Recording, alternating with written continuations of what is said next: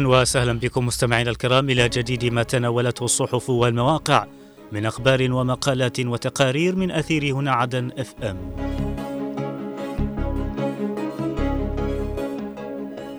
البداية من موقع المجلس الانتقالي ومنه نقرا الرئيس الزبيدي يشارك في قمة قادة مجموعة السبعة والسبعين والصين.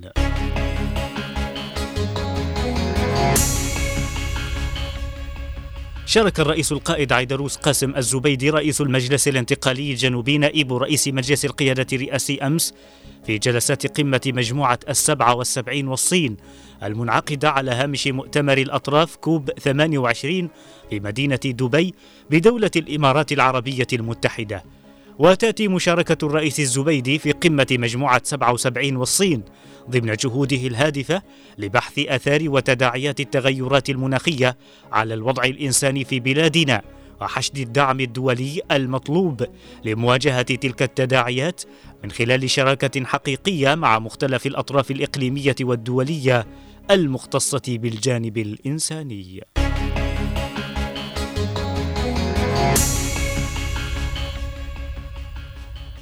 وإلى صحيفة المشهد العربي ومنها نقرأ مشاركة الرئيس الزبيدي في قمة المناخ الجنوب يعزز حضوره دوليا.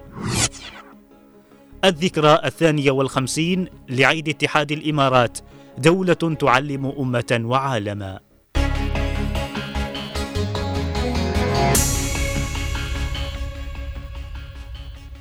كجزء من سياسة رصينة ينتهجها المجلس الانتقالي الجنوبي بقيادة الرئيس القائد عيدروس الزبيدي لتعزيز الحضور السياسي دوليا من خلال مشاركته في القمة العربية للمناخ والمنعقدة في دولة الإمارات العربية المتحدة. المجلس الانتقالي من خلال هذه المشاركة يهدف للتأكيد بأنه شريك أساسي وقوي في إطار جهوده المبذولة لتحقيق الاستقرار ومجابهة التحديات ويأتي على رأسها مكافحة الإرهاب التي تسهم فيها القيادة الجنوبية بشكل واضح وما جعلها شريكة تحظى بثقة المجتمع الدولي.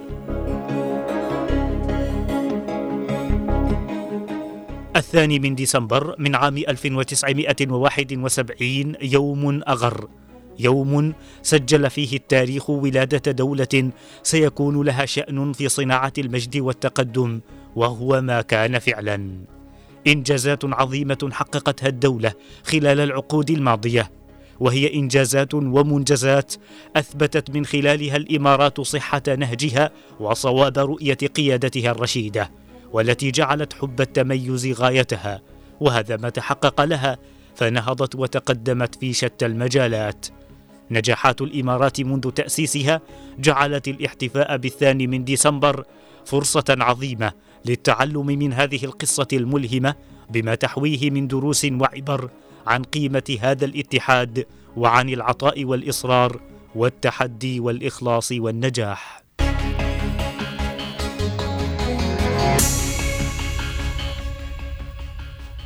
والى موقع درع الجنوب مستمعين ومنه نقرأ تقرير أممي يكشف عن خارطة نفوذ جديدة لانتشار تنظيم القاعدة بن ماضي يرأس اجتماعا لقيادة الألوية ورؤساء الشعب والوحدات العسكرية بقيادة المنطقة العسكرية الثانية.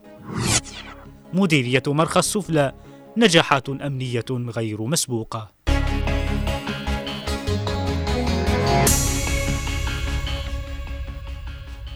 قال تقرير لخبراء بالأمم المتحدة قدم إلى مجلس الأمن الدولي أن تنظيم القاعدة تعرض لضربات موجعة على يد القوات المسلحة الجنوبية ضمن عمليتي سهام الشرق وسهام الجنوب في محافظتي أبين وشبوة خلال الفترة الماضية أدى لتدمير معاقله ومعسكراته وبنيته التحتية ومصرع الكثير من قياداته الميدانية والعشرات من عناصره الخطرة.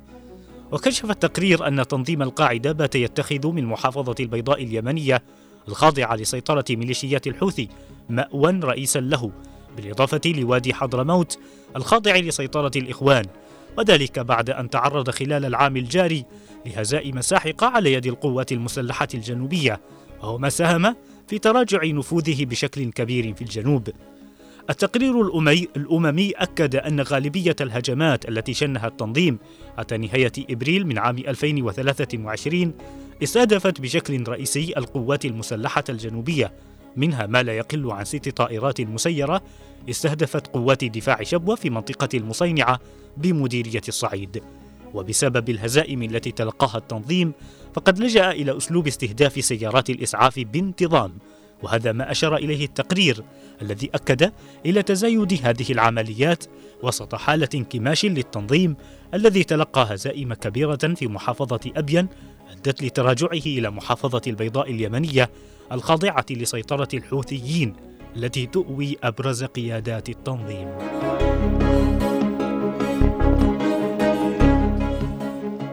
أكد محافظ حضرموت مبخوت بالماضي خلال ترأسه اجتماعا ضم قادة الألوية ورؤساء الشعب والوحدات العسكرية بالمنطقة العسكرية الثانية.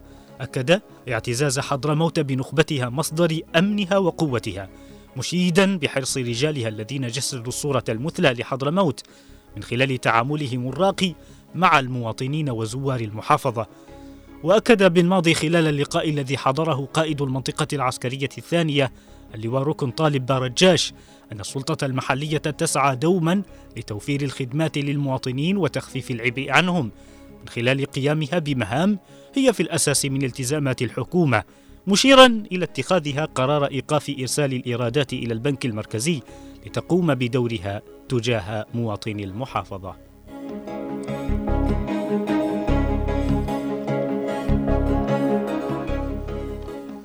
نجاحات كبيرة وإنجازات عظيمة حققها اللواء الخامس دفاع شبوة في مديرية مرخة السفلى منذ توليه المهام الأمنية والعسكرية بالمديرية. وذلك من خلال تدخله في حل مشاكل الثأر وفض النزاعات التي كانت المنطقة متأثرة بها من قبل ومحاربة الإرهاب والقبض على عدد من مروجي المخدرات بالإضافة إلى جهودها في خدمة أبناء المديرية والاستماع إلى مطالبهم وملامسة أوضاعهم كافة. والمشاركة في معالجة بعض الأمور التنموية والخدمية وهو ما جعل مشايخ المديرية ووجهاءها يقدرون هذه الأدوار العظيمة التي ساهمت بشكل كبير في إرساء الأمن في المديرية التي لم تشهد استقرارا كهذا من قبل.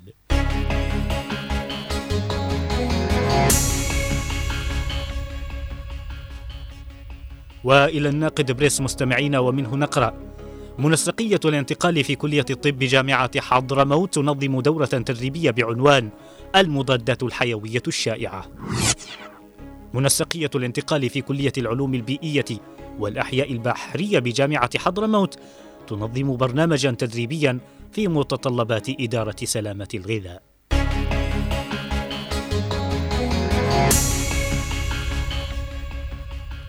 نظمت منسقية المجلس الانتقالي الجنوبي في كلية الطب بجامعة حضرموت أمس دورة تدريبية بعنوان المضادات الحيوية الشائعة وفي مستهل الدورة أكد نائب مدير أمن التدريب والتأهيل والدراسات بمنسقية جامعة حضرموت معاذ الكسادي حرص المنسقية على إقامة مثل هذه الدورات التي تسهم في تنمية مدارك الطلاب المعرفية بما هو مرتبط بتخصصهم.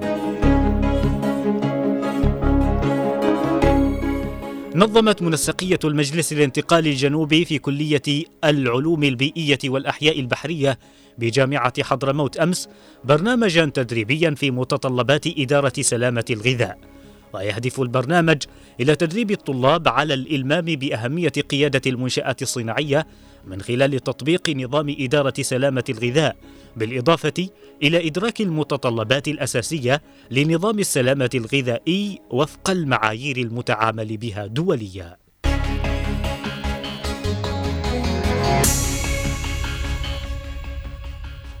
وإلى صحيفة الرابع من مايو مستمعين ومنها نقرأ مقالا كتبه على عادل حنش بعنوان الوضع النضالي في الجنوب بين الأمس واليوم يقول الكاتب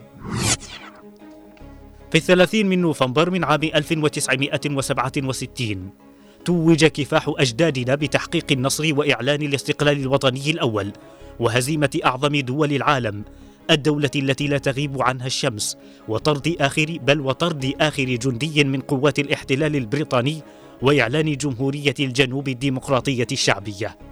لم يكن الوصول لذلك اليوم التاريخي سهلا أو مفروشا بالورود.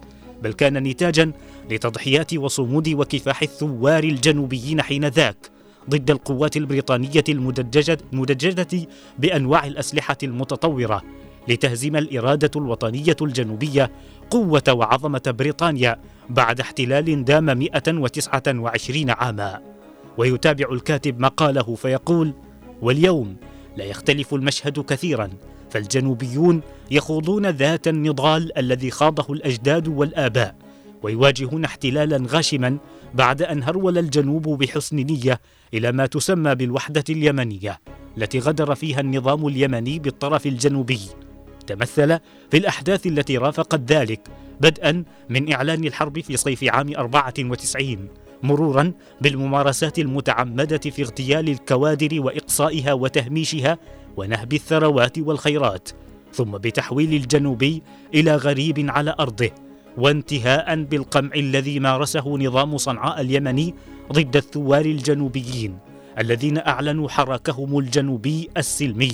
وأخيرا بإعلان النظام اليمني الحرب ثانية في عام 2015 ضد الجنوب وشعبه وخيراته. ولكن هذه المرة عبر ميليشيات الحوثي الإرهابية.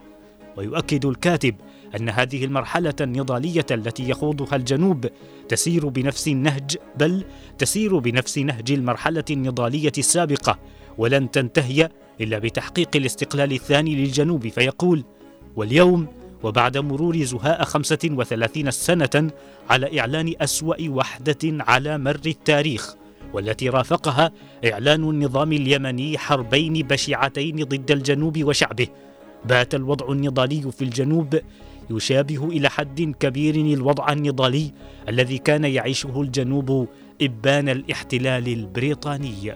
ويختم الكاتب مقاله بالقول إن القواسم المشتركة التاريخية الجلية التي يشهدها التاريخ النضالي الجنوبي تعبر عن روح الثورة والنضال والفدائية والكفاح التي يتمتع بها هذا الشعب وتؤكد على أن المرحلة الراهنة التي يشهدها الجنوب تستلزم مواصلة ذلك النضال العظيم وبذات الوتيرة حتى تحقيق كامل أهداف الثورة الجنوبية المباركة وفي طليعتها الهدف الأسمى المتمثل في استعادة الدولة الجنوبية الفيدرالية كاملة السيادة.